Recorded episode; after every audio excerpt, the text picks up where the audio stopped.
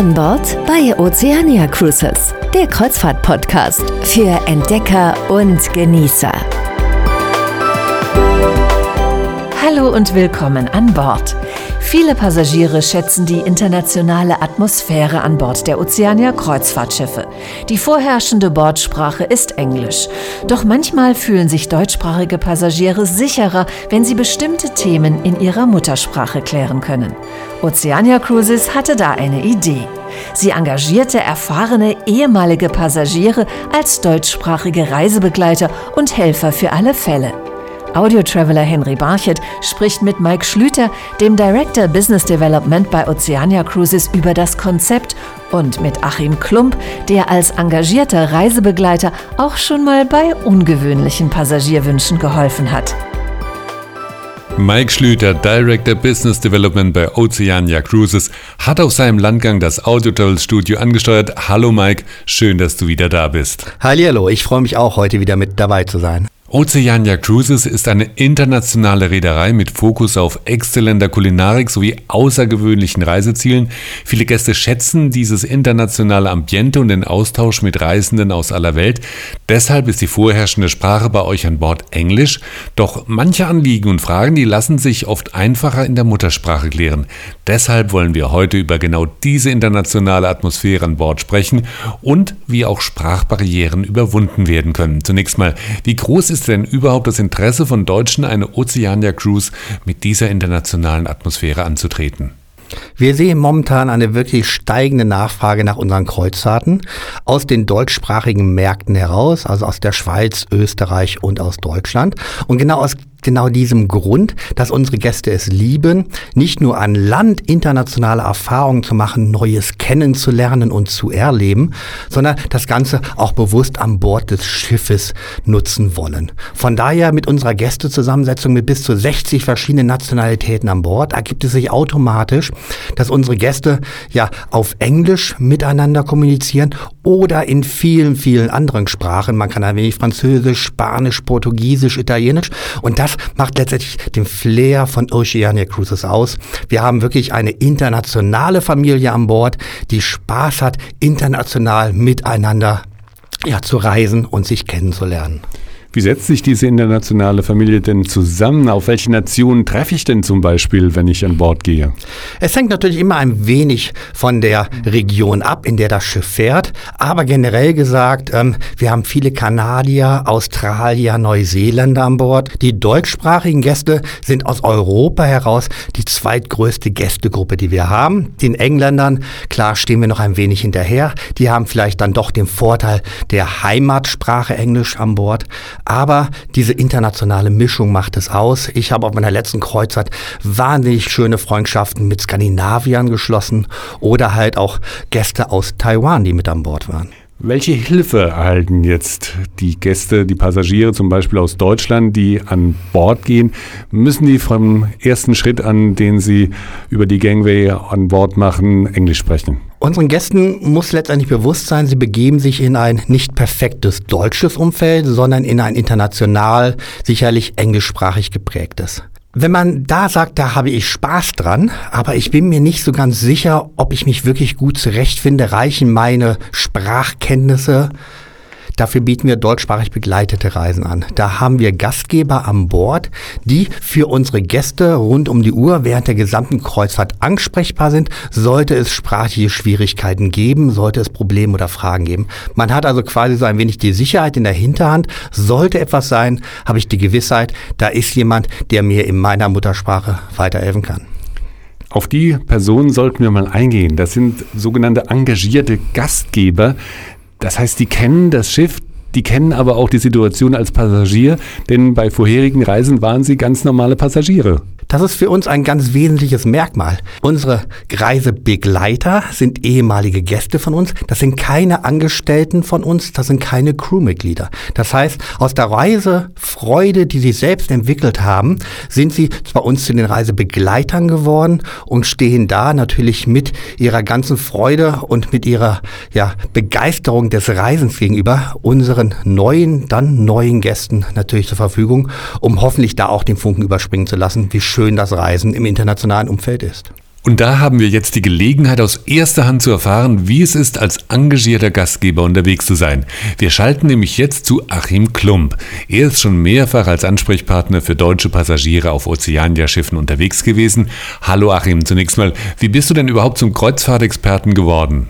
Der erste Kontakt mit einer Kreuzfahrt, einmal in den USA gewesen, dass meine Frau mich mal auf eine Viertagesgruß überredet hat. Ich fand das eigentlich dann ganz spannend, dass man einmal auspacken, den Koffer in in, in den Schrank und dann jeden Tag an einer Destination sein und äh, dass man genießen konnte, ohne selbst reisen zu müssen, also mit dem Auto oder äh, sonstigen Verkehrsmitteln. Es war sehr entspannend. Und dann bist du immer wieder auf Kreuzfahrtschiffen an Bord gegangen, bist mehrfach mit Oceania Cruises gereist und inzwischen zum engagierten Gastgeber geworden, der deutschen Kreuzfahrtpassagieren als Ansprechpartner dient. Was unterscheidet dich nun von einem normalen Reiseleiter, den es ja auch an Bord gibt? Ja, die klassischen Reiseleiter haben mehr Kompetenz und auch Verantwortung für die Reisenden weil sie in der Regel von der Agentur oder von der äh, Kreuzfahrtlinie angestellt sind oder zumindest für äh, diese Reise angestellt sind.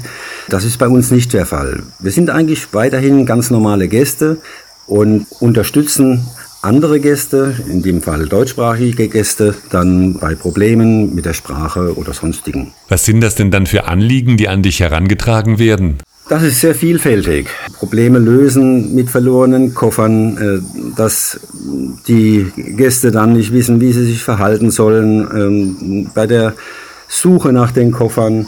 Wir hatten einmal ein Problemchen insofern, dass wir auf dem St. Lorenz-Strom waren in Kanada und die Frage kam, wie sieht es denn aus? Wir hätten gerne Wasser aus diesem Strom, aber wir kommen da nicht an diesen Strom ran, weil unser Enkel soll getauft werden mit dem Namen Lorenz. Wäre es möglich, irgendwie zu diesem Wasser zu kommen? Ja, das haben wir dann unbürokratisch hinbekommen und haben mit Filmaufnahme dann gezeigt, wie wir das Wasser aus dem St. Lorenz Strom dann entnommen haben. Das sind dann so lustige Episoden, wobei die anderen mit Koffer verloren und die ewige Warteschleife mit den Airlines, da hat meine Frau ein sehr gutes Händchen, ähm, auch im Internet Nachforschungen anzustellen und auch Nachfragen anzustellen, so dass oftmals dann ähm, zum richtigen Zeitpunkt dann der Koffer auch wieder geliefert wird. Oder wir hatten auch mal ein Problemchen mit einem Gast, der seinen Reisepass vergessen hatte und dann nicht boarden konnte weil äh, Reisepass ist Pflicht.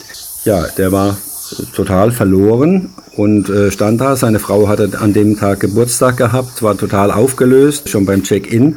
Wir wurden dazu gerufen und haben dann organisiert, dass er einen Rückflug in die Schweiz kurzfristig antreten konnte und dann am nächsten Tag, es war in Europa, nach Neapel flog, weil er wollte ja wieder nach Rom dann zurück, wo die Einschiffung war.